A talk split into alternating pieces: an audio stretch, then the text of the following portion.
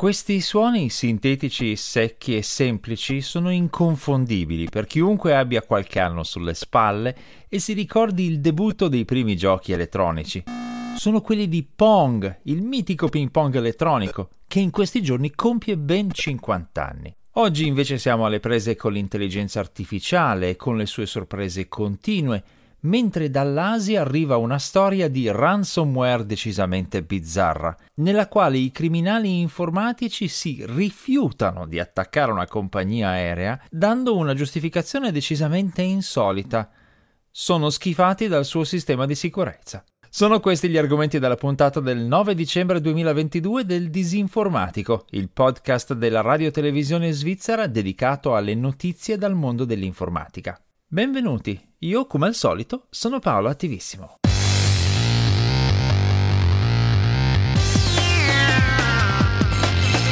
Il Disinformatico.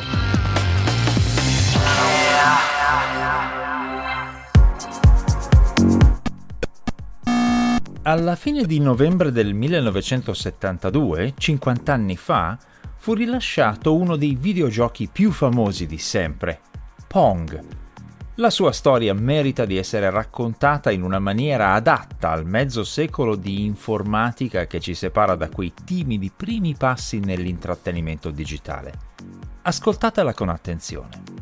Pong è stato uno dei primi videogiochi mai realizzati ed è diventato rapidamente un successo commerciale negli anni 70 fu ideato e sviluppato da Atari, una delle più grandi società di videogiochi dell'epoca. Nolan Bushnell è stato il fondatore di Atari e quindi uno dei principali sviluppatori di Pong.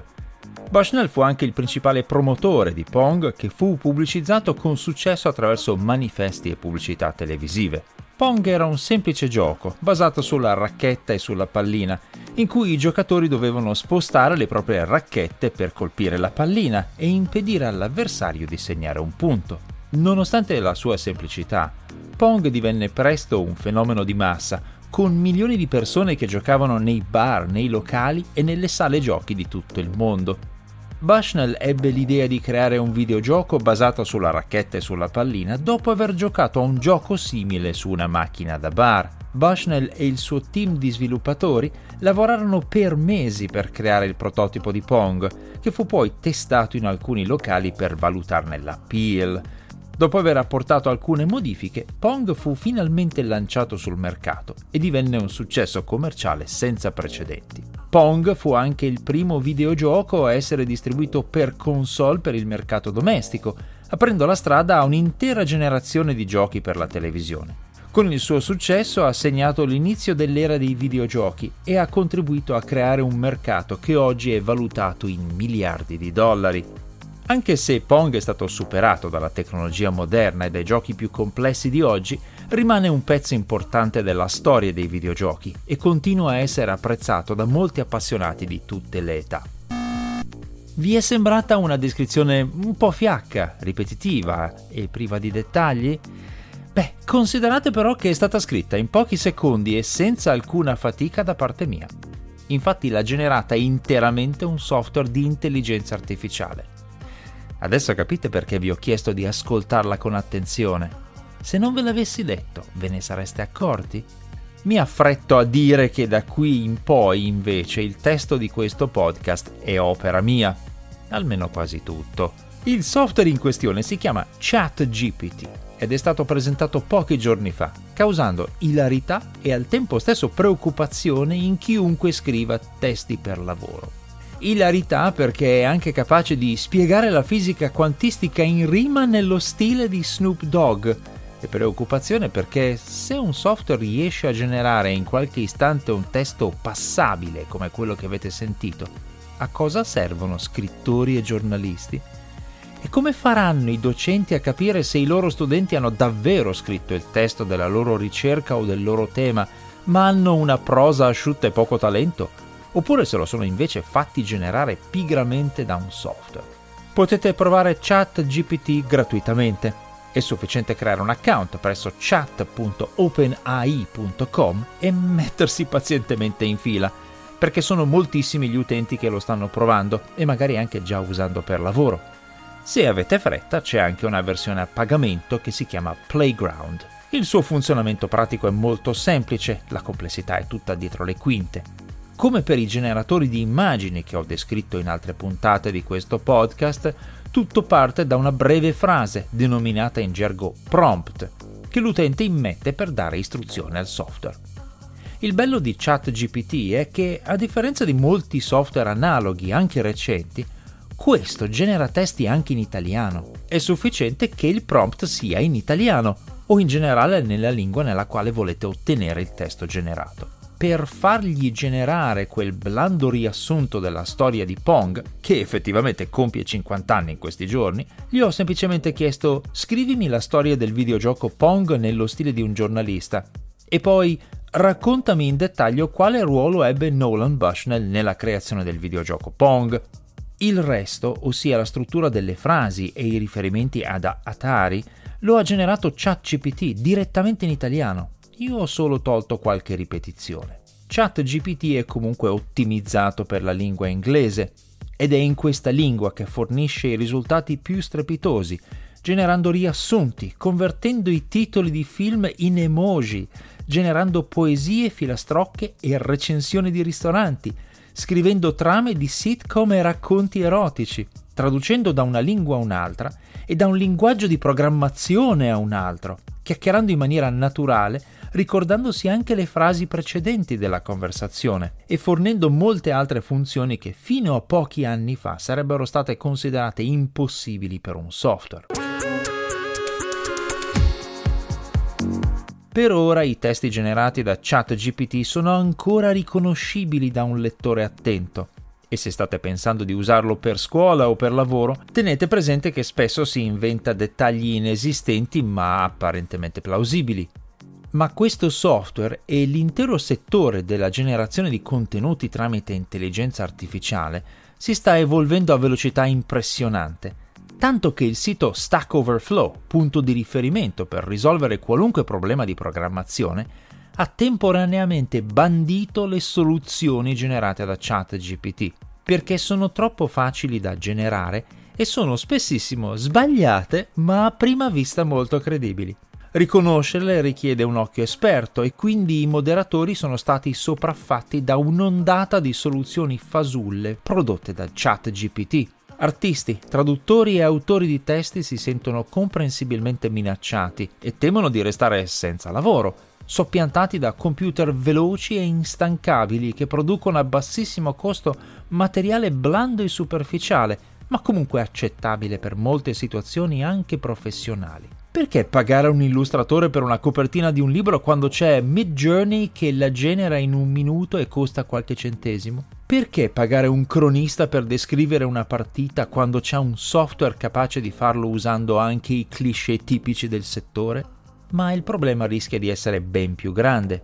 Con questi software generare milioni di articoli falsi ma sufficientemente credibili da ingannare il lettore non esperto ossia fabbricare fake news, costa incredibilmente poco. È la realtà stessa che rischia di essere annacquata fino a scomparire. Se vi state chiedendo se questo scenario si possa evitare, per esempio tramite una riqualificazione del giornalismo, non siete i soli. Una risposta arriva dal tecnologo Dominic Ligo. Man mano che i social media e l'intelligenza artificiale continuano a evolversi e diventano più prevalenti, il giornalismo dovrà adattarsi e cambiare per restare efficace e continuare ad avere importanza.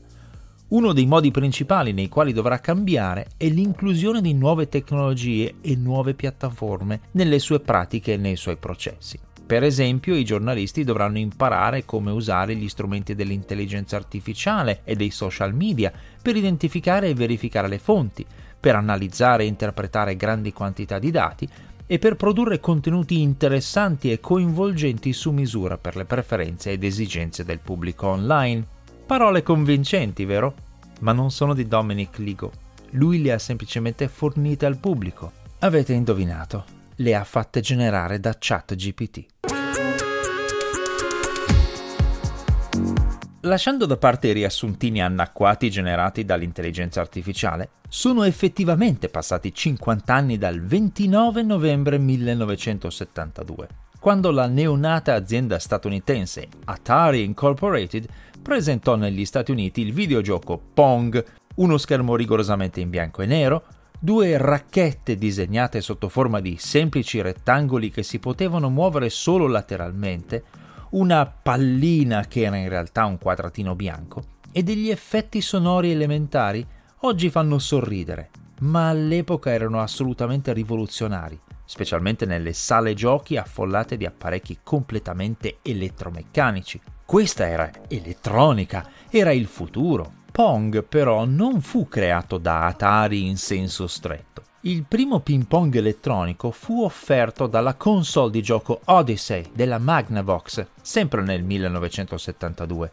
I due fondatori di Atari, Nolan Bushnell e Ted Dabney, imitarono il gioco della Magnavox, creandone una versione per le sale giochi, un'idea assolutamente vincente. Nel giro di due anni Atari vendette più di 8.000 esemplari che furono una miniera d'oro. Il loro guasto più frequente era dovuto al fatto che il contenitore delle monete necessarie per giocare era strapieno. Atari offrì una versione domestica di Pong solo nel 1975. Nel frattempo Magnavox aveva fatto causa ad Atari per aver copiato la sua idea, ma Atari raggiunse un accordo economico con l'azienda, diventando licenziataria del ping pong elettronico originale. Una chicca per nostalgici. Se vi sembra di ricordare che Pong avesse un difetto per cui la racchetta non arrivava fino all'angolo superiore dell'area di gioco ed era quindi impossibile fermare la pallina se finiva in quella zona, ricordate bene. Non eravate voi a sbagliare il movimento della racchetta, però non si trattava di un guasto del singolo apparecchio, erano tutti così e lo erano intenzionalmente. Il progettista di Pong, Alan Alcorn, aveva infatti scelto un circuito di controllo delle racchette che aveva un difetto intrinseco e invece di perdere tempo cercando un modo di compensarlo, lo lasciò nel gioco per renderlo più difficile e per limitare la durata delle partite. L'esperto di sicurezza informatica Graham Cluley segnala una storia davvero insolita negli annali degli attacchi informatici di ransomware, quelli basati sul furto o blocco dei dati di un'azienda e sulla richiesta di denaro per non divulgarli o per sbloccarli. A metà novembre 2022 la banda informatica nota come Dykes Team ha attaccato la compagnia aerea malese Air Asia sottraendo i dati personali di 5 milioni di passeggeri e di tutti i dipendenti. Per dimostrare di aver realmente compiuto il furto, i criminali hanno inviato al sito databreaches.net e alla compagnia aerea un campione dei dati, nomi, date di nascita, indirizzi, data di assunzione, domande di recupero account, risposta alla domanda di recupero e altro ancora.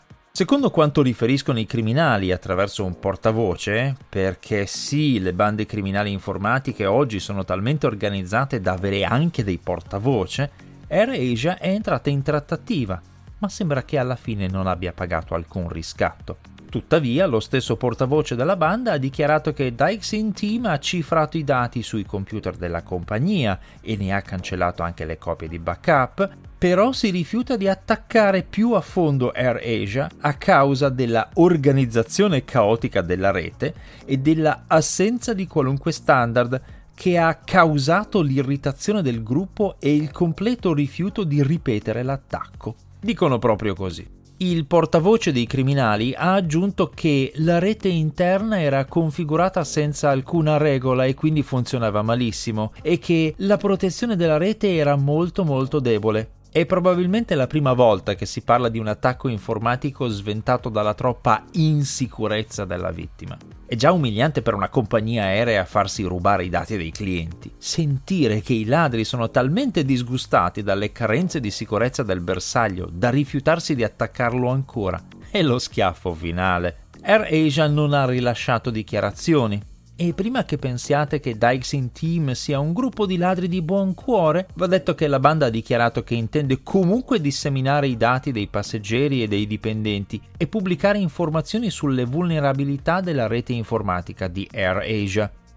Il suo rifiuto di attaccare più a fondo è probabilmente legato molto più pragmaticamente al rischio di toccare infrastrutture informatiche critiche come sistemi radar o di controllo del traffico aereo e causare incidenti aerei, con conseguenze potenzialmente fatali che mobiliterebbero le risorse di polizia molto più di quanto lo faccia un tentativo di estorsione informatica. In ogni caso è improbabile che questa cautela dei criminali sia consolatoria o rassicurante per i passeggeri passati, presenti o futuri della compagnia aerea. E contare sulla pena o compassione dei ladri non è una strategia difensiva da imitare. Anche questa puntata del Disinformatico è giunta al termine. Grazie di averla seguita.